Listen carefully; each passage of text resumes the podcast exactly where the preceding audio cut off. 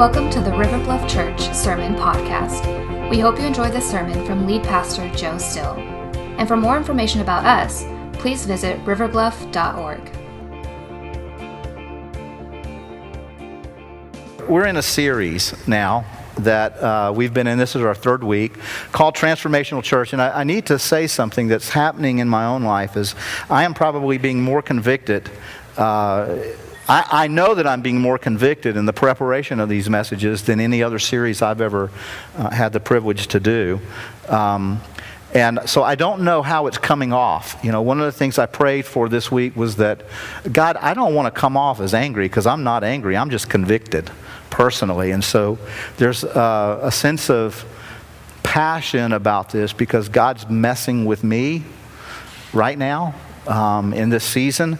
And uh, so I don't know what he's doing in you, but um, please hear me say, he's not angry with you, and I'm not angry with you. I'm, I'm not even angry about this. I'm, I'm, I'm, grateful that God is, is just you know, stirring in my own soul. And today we're, we're going to deal with a, a topic that I just really have been convicted is essential to any church anywhere on this planet that desires, hopes, believes God is calling them to be a church that helps transform lives, transforms neighborhoods and families and marriages and, and their, their city uh, the world in any capacity. You know, we, we've sent a team to Cuba. We've got a team in Cuba right now. I hope you're praying for them. And uh, my guess is that somewhere uh, in Cuba right now, uh, Dave and the team are, are, presenting the gospel. They're talking about Jesus in a, in a church somewhere uh, in Cuba, in Bayamo specifically. And they'll probably have an opportunity to do that again tonight. And so be praying for them. But we, we go there hopeful, believing that God is calling us to be a part of a, a, church planting movement in Cuba and trying to encourage and celebrate and love on. Uh, pastors and church planters and small group leaders there because we believe God wants us to be involved in transformative movements around the world. But uh, again, I'm coming today with a message that has been heavy for me. I don't know how it's going to land on you, but um, we're just going to dive into this. And I want to start this message um, on prayerful dependence. Uh, I, I, want to start with a, a, parable today. Okay, just just just kind of uh, uh of a parable, and um, so you're going to need to use your imagination. Okay, I'm praying that your imagination has been part of your sanctification process and you have a sanctified imagination a little bit because um, you're going to need your, your, your imagination today. And here's what I need you to do I need you to imagine that you are a new employee at Walmart. You're a new employee at Walmart. I, I, think Walmart is still like the largest employer in the world, in fact. Um, and I imagine um, that, uh, you know, a lot of people pass through those doors as employees. Now, here's th- what I want you to imagine. Uh, imagine that every month, to my knowledge, they don't do this, but just for the sake of, of going along with my story, imagine that after you've been hired, the fir- first month of, of your hiring, the CEO flew you and all the other new monthly hires to uh, to their corporate office, their cor- corporate headquarters, for a big rally, a big, big meeting. And the CEO is going to give this giant pep talk to all, all new hires. And there are literally thousands uh, in this giant room, in this giant arena, thousands of new employees and, uh, at Walmart. And the CEO gets up on stage and he begins talking. And he talks about Walmart's values. And he tells you and the other employees about Walmart's mission statement. And he explains in great detail their business plan. And he walks all that out for you, wanting you to, to understand what you've called to do and the role that you play in this organization. And then he says, Listen to me very carefully. He says this I want you to know that we, we brought you here. And I want you to know that as an employee of, of Walmart, we consider you to be incredibly valuable. And I want you to know, as the CEO, I want you to be wildly successful in your career with Walmart. I, I want in this company for you to be wildly successful. I want you to have the best uh, employment experience of your life that could be possible uh, by working at, at Walmart. And he stops and he says, Do you hear me? Do you, do you, do you hear what I'm saying? And he goes on to say, I want, I want every single one of you. It doesn't matter whether you're a greeter at the door, whether you're somebody who's cleaning the restrooms, whether you work in electronics, whether you're managing a store, or whether you're a new employee here at the corporate office. I, I want you to be wildly successful. But there's one truth that has been proven over and over again, year after year, in our corporation. In order for you to be wildly successful, you are going to need my help. I'm the CEO. I run this mega company. I've, I've had literally millions of employees, and I can guarantee you, for you to be wildly successful, you are going to personally need my help. He goes on to say, in fact, you won't even be mildly successful without my help. So just cement that. Let, let, that settle into your brain. You can't even be mildly successful in this organization without my help. And so, because I want you to be wildly successful, I can't think of a, of a better deal out there than the CEO saying that to you. And then he stops and he says, Do you have any questions? And of course, nobody is, you know, wanting to, to ask a question. But if you're a thinking person, I mean, if you really are a thoughtful person and you're engaged in what this guy's saying, you're probably thinking, that is one more arrogant dude. You know, he has got to be arrogant if he thinks that somehow he can help all of us. This whole arena filled with people. That, that can't possibly take place. And so you sit there and you think, and uh, then you think, but he said it. And he did fly us all in here on his dime, you know, so apparently he believes it. And, you know, he's crazy enough to ask, Are there any questions? So, you, you know, you just brave up. You, you, you power up, you courage up, and you raise your hand. And you ask this question. So, if I can't be even mildly successful without your help, how do I get it?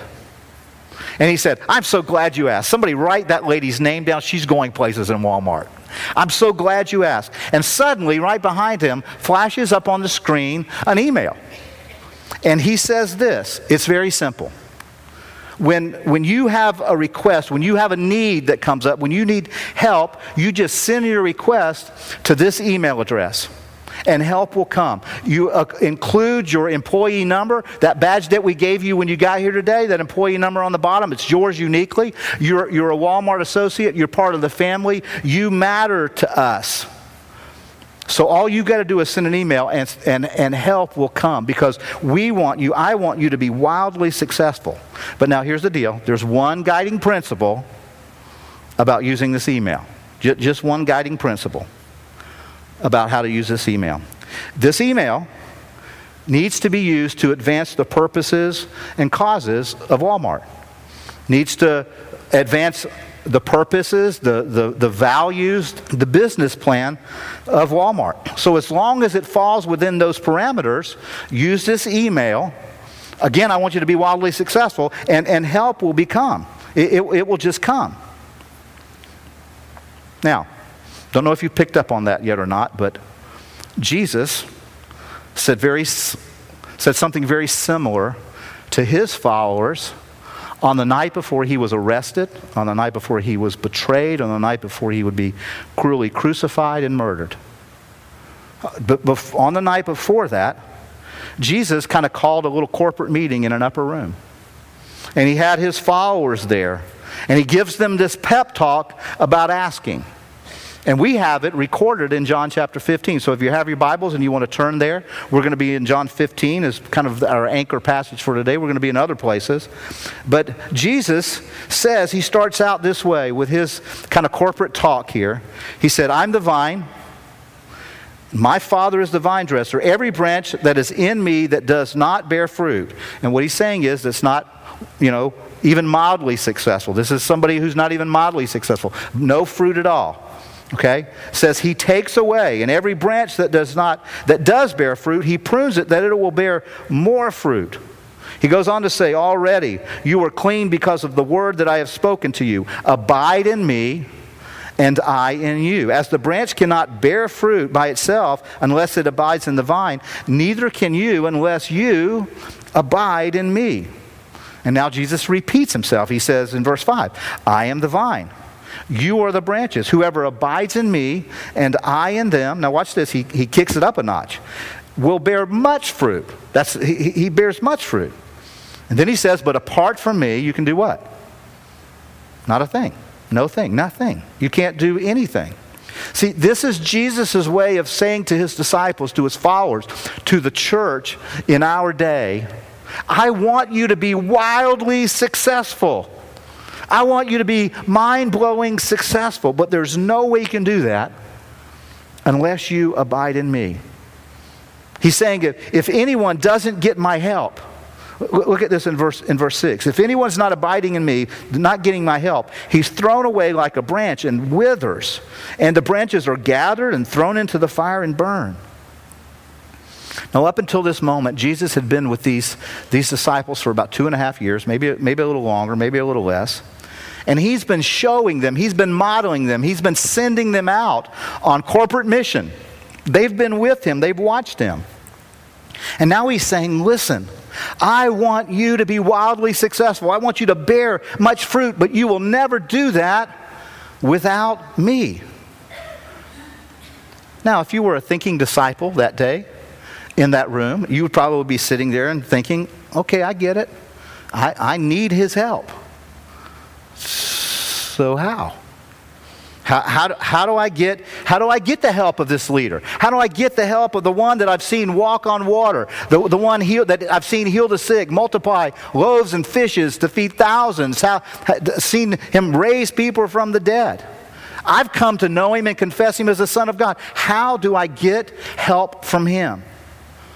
Verse 7 If you abide in me, and my words abide in you. Ask whatever you wish, and it will be done for you.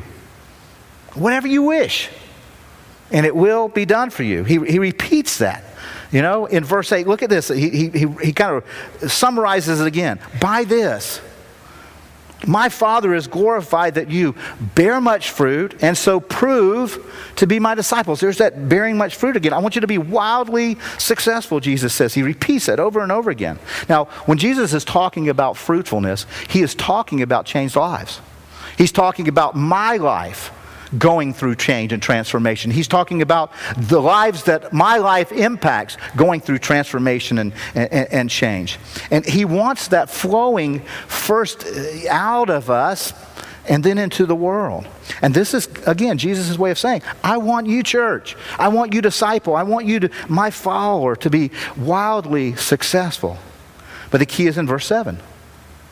If you abide in me and my words abide in you. Now, please notice this. Here he speaks of his words.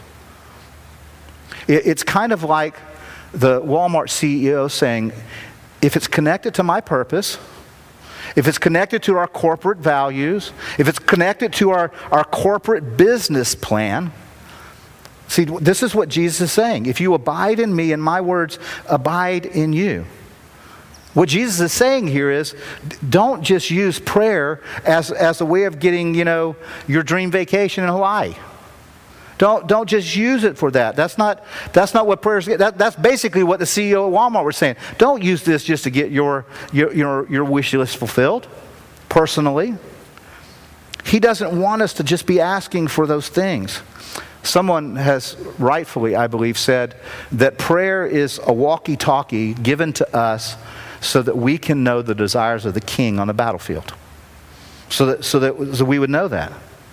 But here's, here's our great problem with prayer. Instead of using it like a walkie talkie on a battlefield, we tend to use prayer like an intercom in our house, getting the maid to do us a favor. Just, you know, we, we ring our little bell of prayer to God so that He'll serve us and do for us, you know, what we want him to do. That, that's kind of how we tend to, to, to step into prayer. And Jesus is saying, so many times the reason your prayers aren't answered, so many times the reason that, that help doesn't come is because your prayer life is not linked to my words, not connected to what's in what, what I have said. You know, we read the Great Commission in Matthew chapter 28. We, we read that. And that, that's Jesus' dream of us being a wildly successful church, a wildly successful personal disciple, is that we're seeing disciples made in all the nations. And that only happens, Jesus says, when the church starts murmuring and praying and crying out to God together for the lost, to see the gospel go forth, to see communities changed, to see marriages transformed, to see lives changed. That's the only way it's going to happen, Jesus is saying.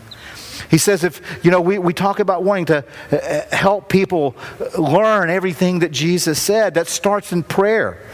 It starts by abiding there when His words abide in us. And then he repeats himself. If you go down further into to John 15 to verse 16, he, he kind of sums it all up again because he wants us to be wildly successful. He says, You did not choose me, I chose you. And I appointed you that you should go be wildly successful, that you should go bear much fruit. And that that fruit should abide, it should remain, it should last. So that whatever you ask the Father in my name, he may give it to you.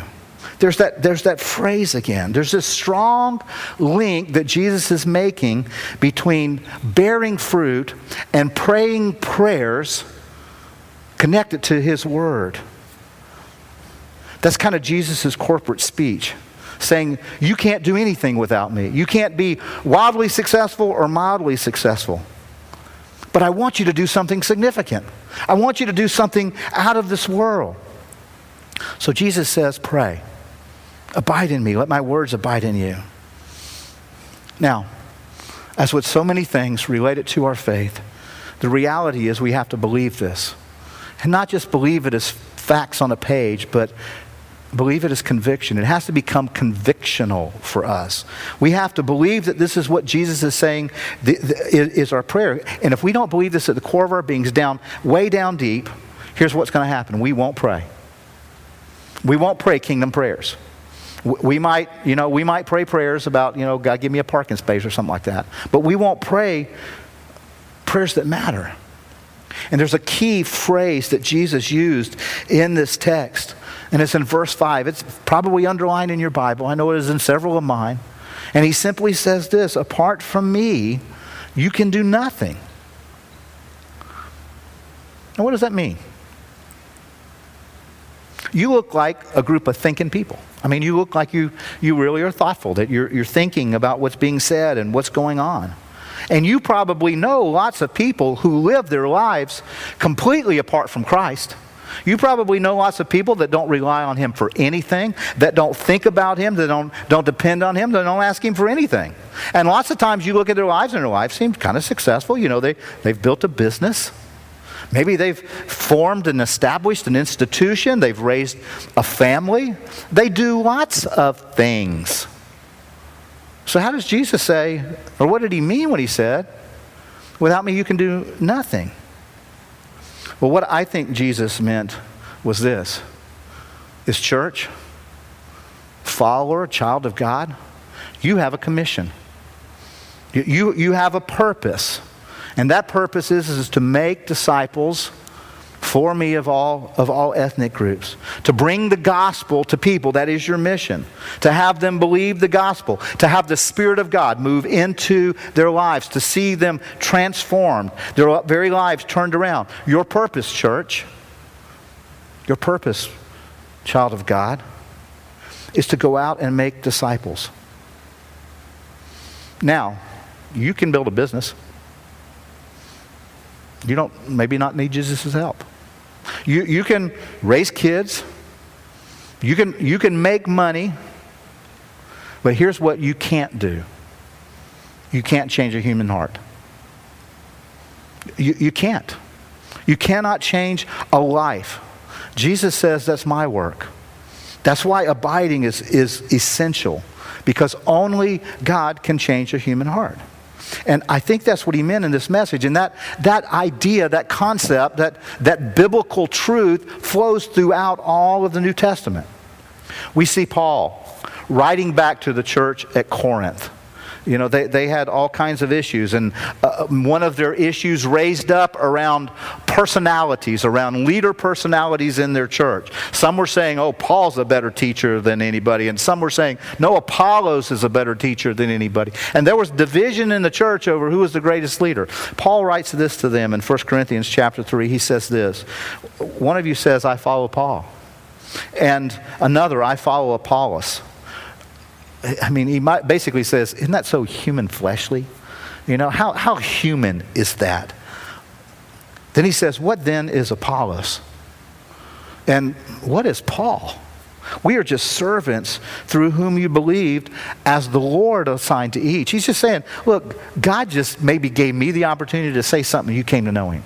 And maybe God gave Apollos the opportunity for, to say something to you, and, and you came to know him. But that was all done by God. In fact, in, in verse 9, you know, he goes on, or, in verse 6, he goes on to say, Look, I planted, uh, Apollos watered, but God gave the growth. So neither he who plants or he who waters is anything. It's just about God. God's the only one who can give life to anything. And Paul says, Look, we labor with him. We're a part of the work, but we're, we're not the one who are doing the work. Look at verse 9. He says, For we are God's fellow workers. You're field, you're God's building. We get to work with him, but he's the one doing the work. Don't be confused. That's what Jesus meant when he said, Apart from me, you can do nothing. It's impossible to do anything.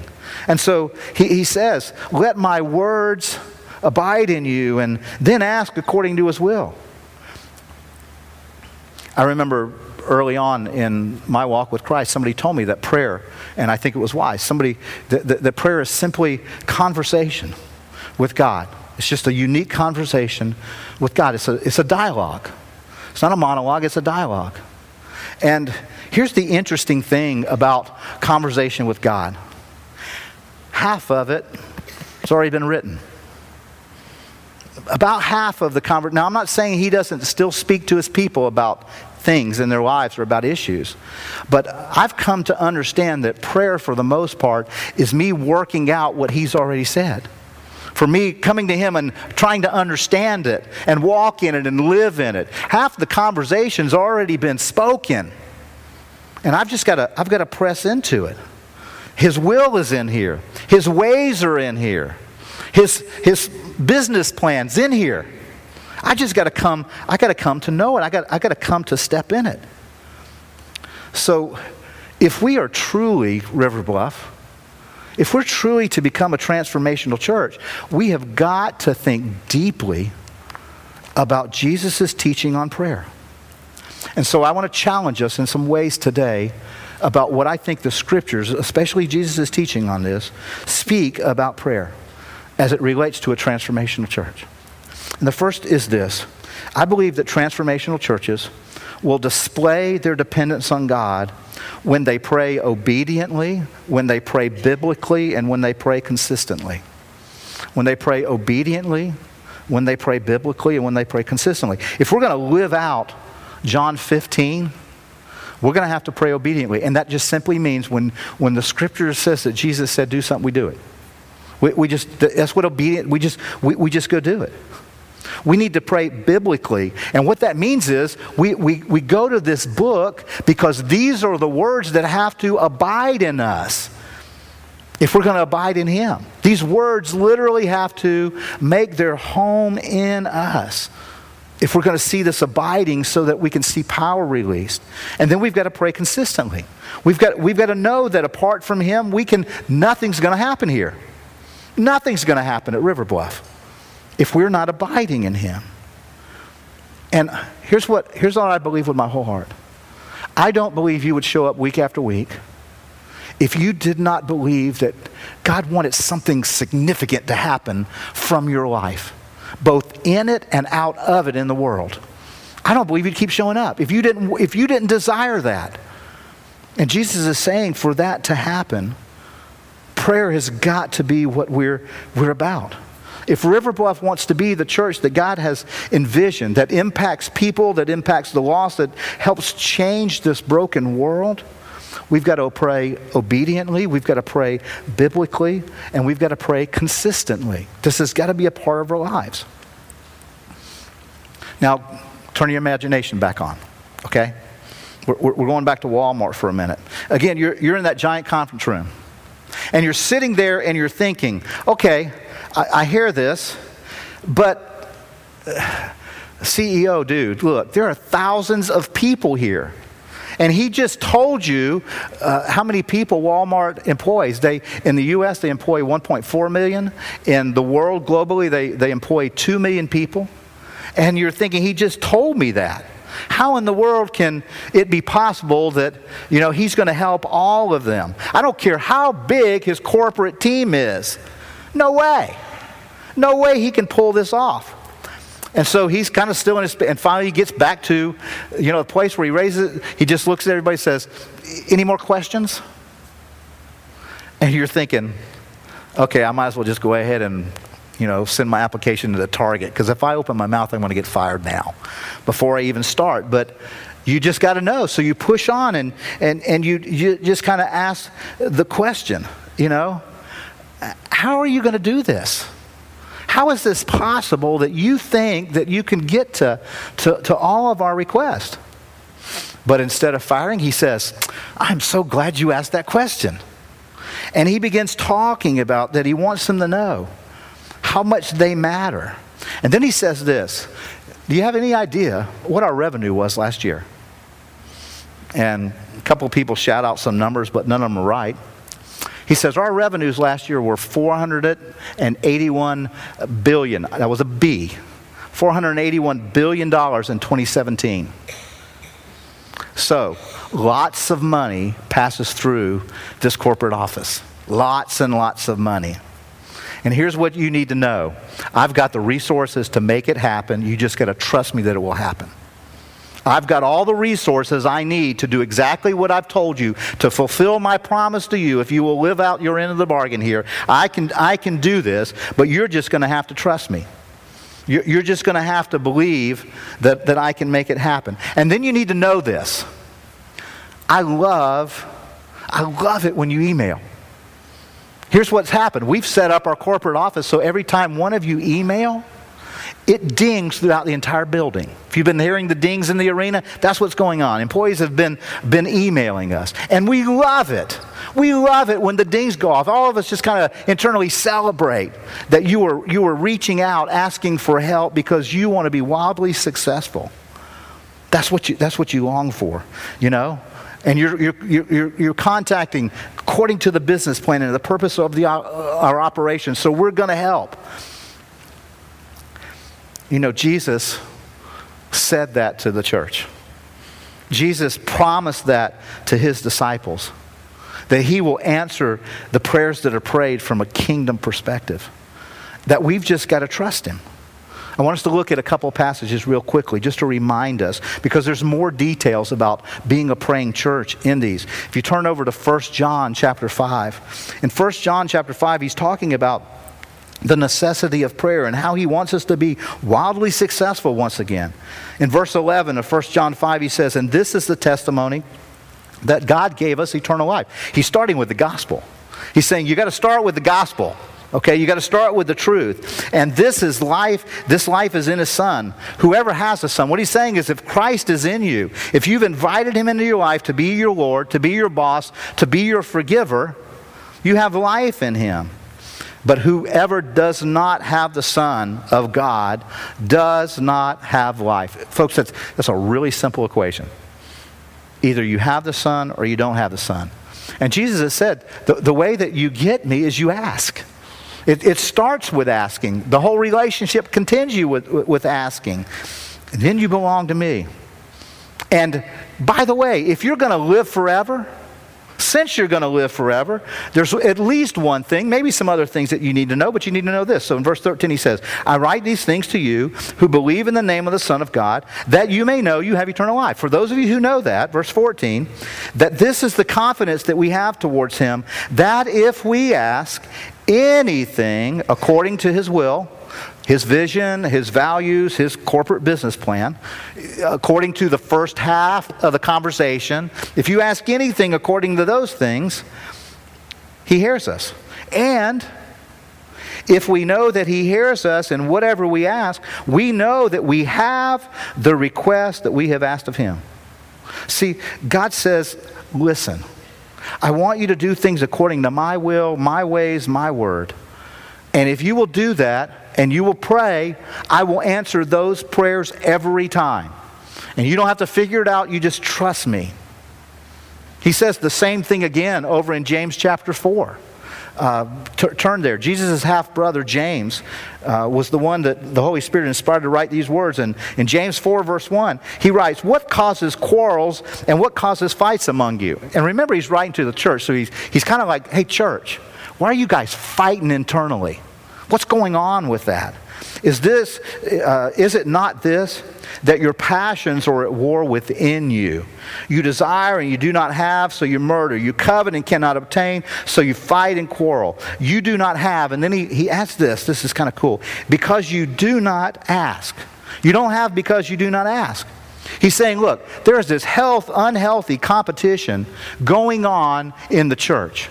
This unhealthy competition going on among God's people, and he says it's because you lack. Because of the lack in your life. And then he says, because you haven't been following the business plan. You haven't been following the first half of the conversation. You've been trying to do your own thing. And what that leads to is dissatisfaction. And you're frustrated, and you, it turns into anger because your life is not what you had thought it would be, but it's because you're not pressing into my words and my will and my ways. He goes on further, James writes in, in verse 3 You ask and do not receive because you ask wrongly. Some translations say with wrong motives. You ask outside of the business plan. You ask outside of the vision and the values. You ask outside of the first half of the conversation. You're not asking for the right stuff. And it's killing you. But if you ask according to what's in the book, you'll receive. You, you'll receive it's according to my words. There's another image in Scripture about this that's beautiful. Um, it's in Revelation chapter 5, verse 8. You can start turning there if you want to.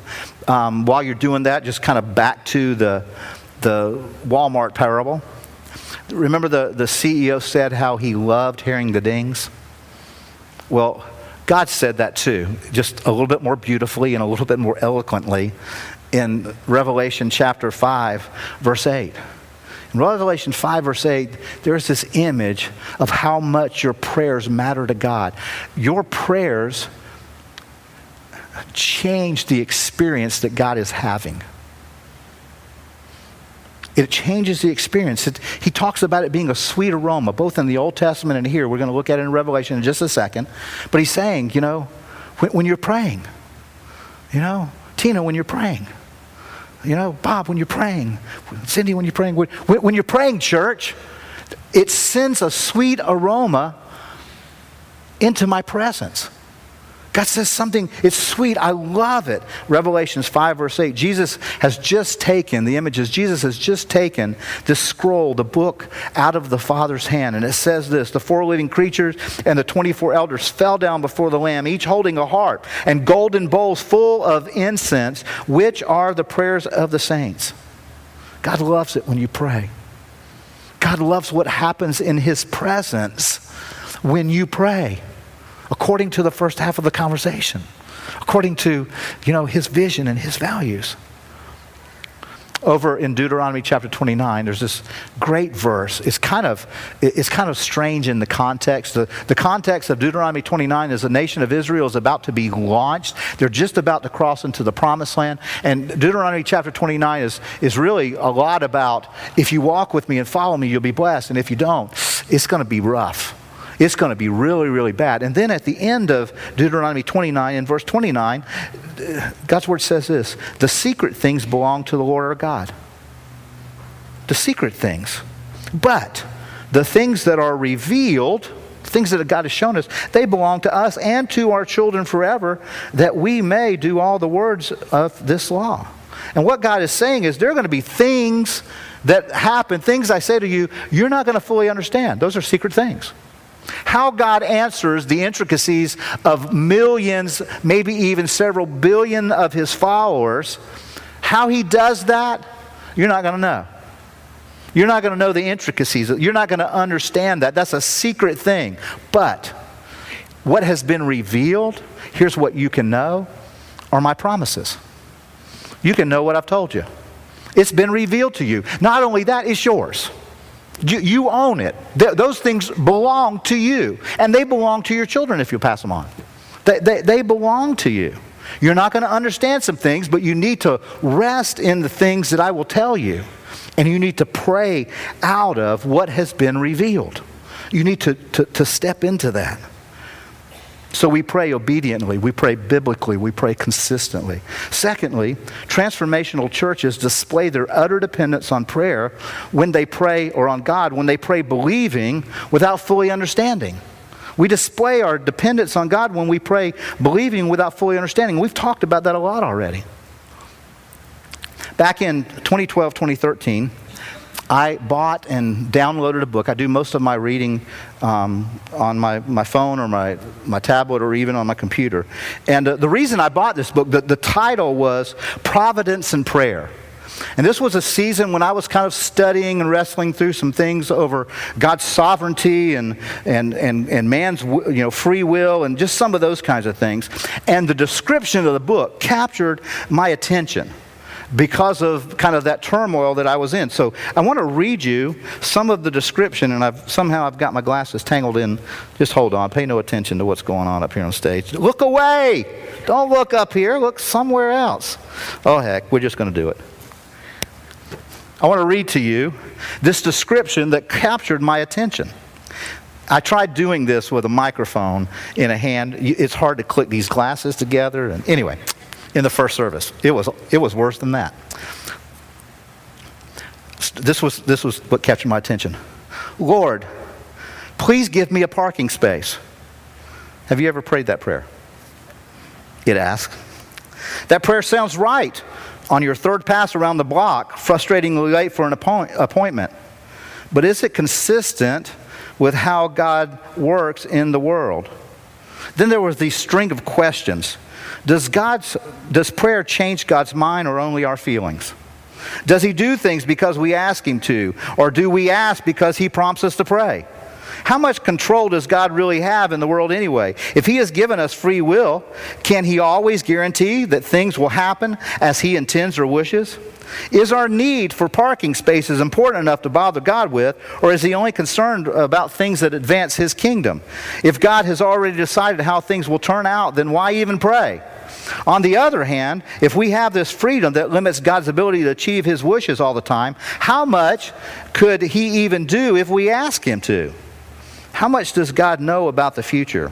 And how much does this affect the way our prayers affect the outcome? And how, how is God's relationship to time enter into the whole equation? Now, those were some great questions with somebody wrestling with something, and I thought, this book has the answer to everything I want to know about prayer. I got to have this book. So I, I download the book. And about three or four weeks later, I decide it's time to get to it. I open it and I start reading into it, and I find out real quickly that what this book is is a summary of how Christians have answered these questions over, you know, 2,000, over millennia. And it's kind of like 11 thoughts on those questions. And I'm thinking, great, I- am going to get to listen to 11 other people struggle with this stuff. And so I did what thinking people do in a moment like that. I decide I'm not reading this book and I go to the last chapter. Uh, got any last chapter readers in here? Does anybody ever read a last chapter of a book? I, I, I, went to the last chapter of the book, and I'll have to tell you that it ended up being worth the purchase. This is what it says. This is one of the last paragraphs in the book. It says, The Lord God reigns. Yep, I believe that. We live in that confidence, in the awesome awareness that He has chosen to give us significant agency within His creation. In other words, we have significant influence in what happens. Prayer is one of the means that God has given us to be workers together with Him to bring about His perfect rule. To Him be the glory. You know, uh, when I, when I read that, I thought, okay, I get it. I got I got to pray and trust. I'm not going to have all my, my questions answered. He just simply says he will. But here's the deal, church. So often we begin to doubt. And if, if doubt settles in, if we begin to doubt that somehow God has linked the advancement of his kingdom, the health, the spiritual health of our families, of our friends, of the places where we live, work, and play, the people there, if, if we fail to understand that Jesus has linked all of that to his people in prayer, when we start to doubt that, here's what will happen we won't pray. We won't pray. And if we are not a praying people, it's all lost. It, it's, it's just lost. Now, I don't have to fully understand, but I have to be fully convicted. I have to believe to be obedient and consistent and biblical in my prayer. So the question is River Bluff, church, will we rely on God's strength and guidance through consistent, widespread prayer? Individually, in our groups when they meet, and corporately when we worship. See, I don't believe that we'll see what God sees for us. I don't believe we'll see the potential. I don't see us being successful, wildly successful. I don't see us bearing much fruit apart from that. We'll never be the church that God wants us to be unless we're praying steadfastly. So, what do we pray? I want to give you three things because this is kind of the, the last point with three quick little subpoints is this. A transformational church demonstrates its dependence on God when its people consistently pray three specific prayers, I believe. Three specific prayers. If we want to be biblical in our praying, if we want to be consistent in our praying, first thing we've got to do is we've got to steadfastly ask God for the strength to be who God wants us to be. Not who I want to be, not what I want to accomplish in this world, but be who God wants me to be. Now, that other book on prayer I do not recommend. Here's one I do recommend. It's, it's, it's entitled Prayer. It's by Tim Keller. It's a great read on prayer. And in, in that book on prayer, Keller introduced an idea that was kind of new to me. And so I had to go do some study on it. But it was this he suggested that Paul, the Apostle Paul, who almost always opened his letters, when he was writing a letter to a church, he almost always opened his letters with, Here's what I'm praying for you, church. Church at Colossae, church at Ephesus, church at Philippi. Here's what I'm praying for you. He almost always, in the uh, first chapter, tells them, here's, here's what I'm praying for you. And here's what he never, never asked for he never asked for their circumstances to be changed. Now, th- these were churches that were enduring hor- horrific persecution. And Paul never, never says, I'm praying that God will remove that. What Paul says, I'm praying for is that you will be changed, not your circumstances. I'm praying that, that you yourself will be changed. You know, in the Lord's Supper, Jesus, Jesus prayed that we would be changed, that we would deal with temptation a certain way, that we would want to be delivered from evil, that we would forgive others as He's forgiven us. You know, and those are, those are prayers that, you know, for who I am personally. And that's what Paul said, I'm praying for. In, in his letter to the church at Colossae in verse 9, he said, You know, from the day we heard, we have not ceased praying for you. Paul says, Since we heard about you, we, we've not stopped praying. And here's, he, he lists out what he's praying. He said, I'm praying that you'll be filled with the knowledge of his will and all spiritual wisdom. He said, I'm praying that you would walk in a way that's worthy of our Lord. I'm praying that you would please him in all respects. I'm praying that you will, get this, bear fruit. I'm praying that your knowledge of God would increase. I'm praying that you would have great power within. I'm praying that he would strengthen you with his power so that you could be steadfast and patient and joyous and filled with thanksgiving. All of that was about who they were. He said, I'm praying for you to be who God desires for you to be. And we've got to pray those kinds of prayers if we want to be a transformational church. Second category of things that we need to pray for is this we need to pray for empowerment or strength. We need to steadfastly ask God for the strength to not only be who He's called us to be, but to do what He's called us to do. He has called all of us to something in His kingdom. He hasn't called you to just make money. He hasn't called you to just raise kids. He's called you to have significance in, in His kingdom. He's called you to share your faith. He's called you to make disciples all of us to do that. But then he's called many of us, all of us, to something specific in his church. He's given us different assignments in the church. He's given us different roles in the family. He's given us different uh, callings in our, in our communities where you live, work, and play.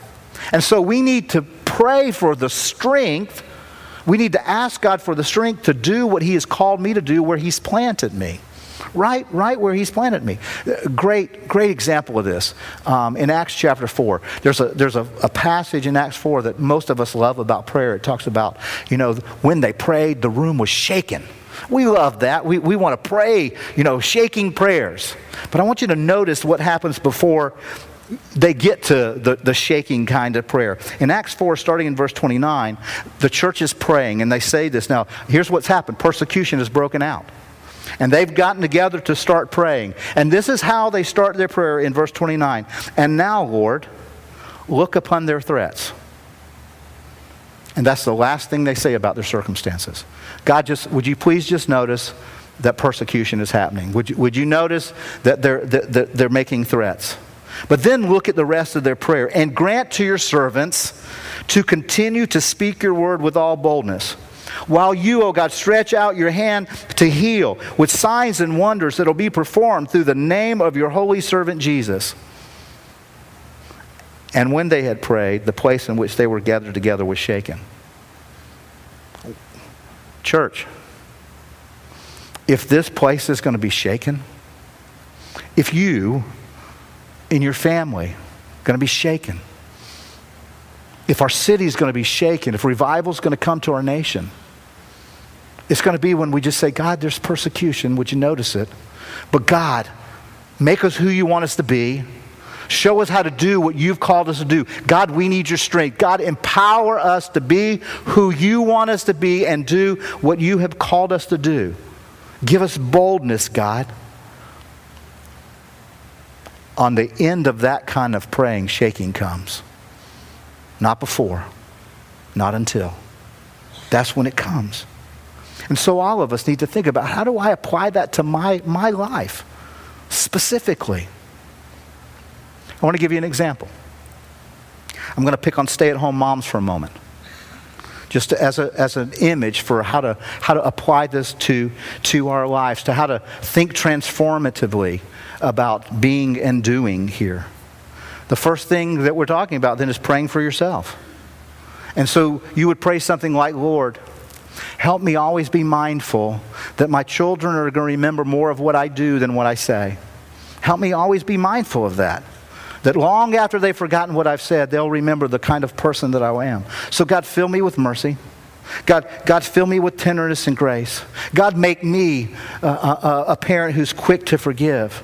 God, help them, my kids, see your character in me. God, God, make me a godly mom. You pray, first of all, about being.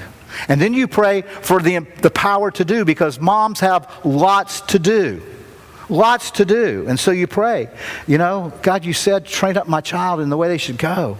And so, God, you've got to give me wisdom to know how to do that. God, you got to, I, I, I want to teach them your word. You, you said to teach them all that you command, and I want to do that. God, give me wisdom to pass on those values. Give me wisdom, God, to know when to discipline and when to, to, to cover over their sin with grace and love. God, give me wisdom to do that, to do. We all need to pray those being and doing prayers for the kingdom's sake. But then there's one kind of last category that I want to give us, and it's this. Church, we got to steadfastly, steadfastly ask God to do what only God can do. We got to ask God to give us strength to do, to be who He wants us to be to do what He wants us to do. But then we've got to come to the realization there are some things that only God can do. And we have got to beg for Him to do that. We've got to, we've got to plead for him that, you know, in this world, there are people that he wants us to touch, that he would give us the strength to, to say to them, that, that we would be who we're supposed to be, lived out in front of them, that we would then speak the gospel to them, but ultimately, God has to do his work. Only God can change your heart. Remember, Paul said, you know, I planted and Apollos watered, but God gave the life.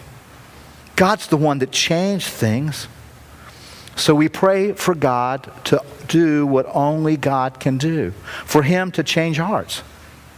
You know, if we go back to kind of that illustration of, of a mom, you know, she's saying, Give me wisdom. God, I, God, I want to teach them. But Lord, ultimately, if my kids are going to follow you, it's going to be because of you. I can't change their hearts. God, you can. God, change the hearts of my children, make them receptive to you. We've got to pray those kind of prayers. God, I can't change my spouse. God, I can't change my neighbor. God, I can't change my coworker. God, you can. Would you change their hearts, God? Would you make them receptive? Would you do what I cannot do?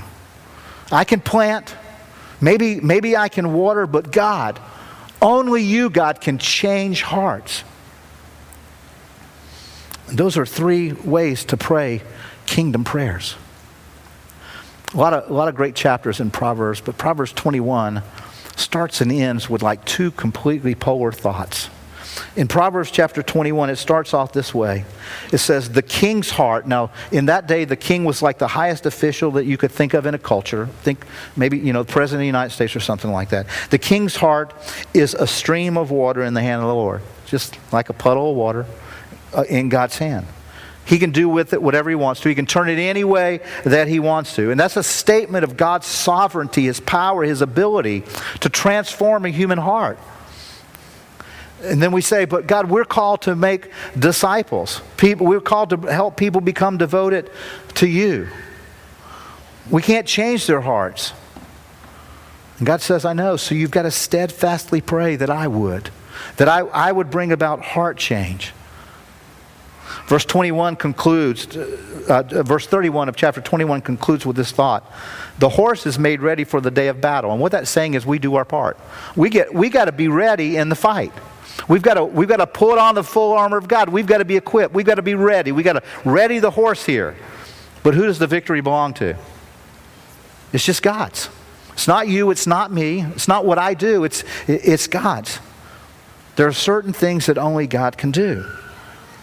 And this is what prayer is about and for. I don't know if any of you have ever been to uh, an anonymous meeting in the recovery movement. But there's a great prayer that usually they either begin or end with, or maybe both in some meetings. And the meeting goes, the prayer goes like this God grant me the serenity to accept the things I cannot change. Grant me this, God, God help me come to realize my utter helplessness. Help me realize that there's so much I can't do on my own that unless you move, God, nothing's going to change. And that's why so many in the recovery movement become so dependent on Him. It's because they know without Him, they're sunk. That may be the prayer we all need to regularly pray. God, without you, we're sunk. God, would you give me the ability to become the person you want me to become? God, would you give me the strength to do what you want me to do? And God, would you then do only what you can do? Let's pray.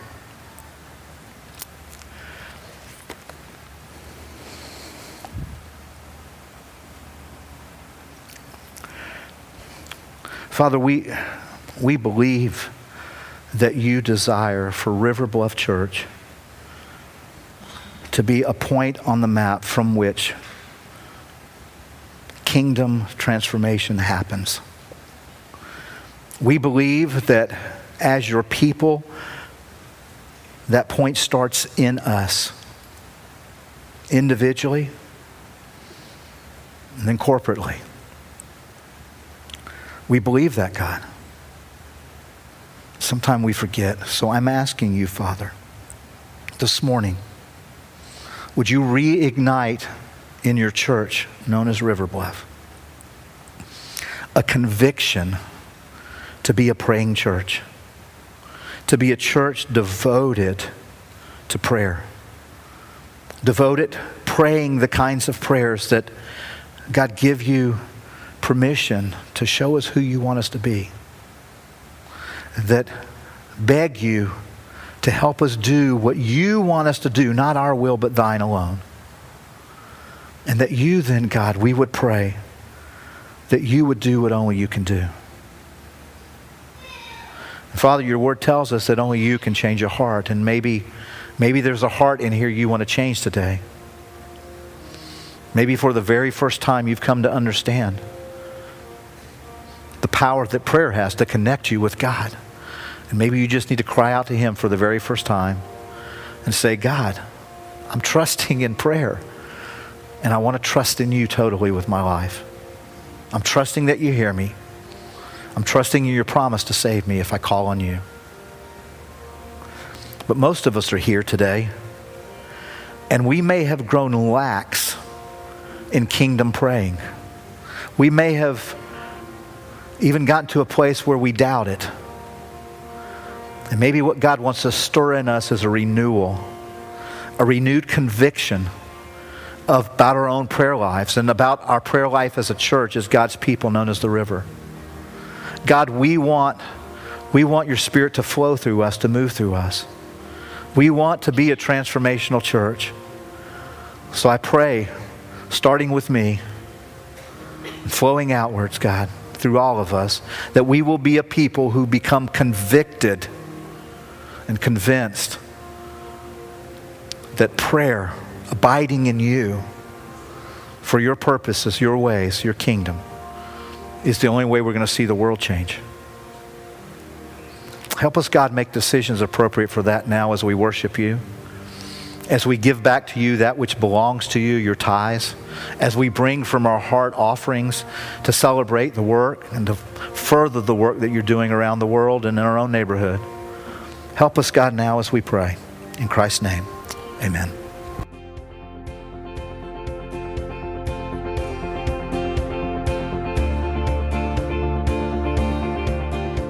Thanks for listening. If you're in North Charleston this Sunday, please consider visiting us at our 9 o'clock or 11.30 services. We'd love to see you. Again, for more information, visit riverbluff.org. Now go change the world.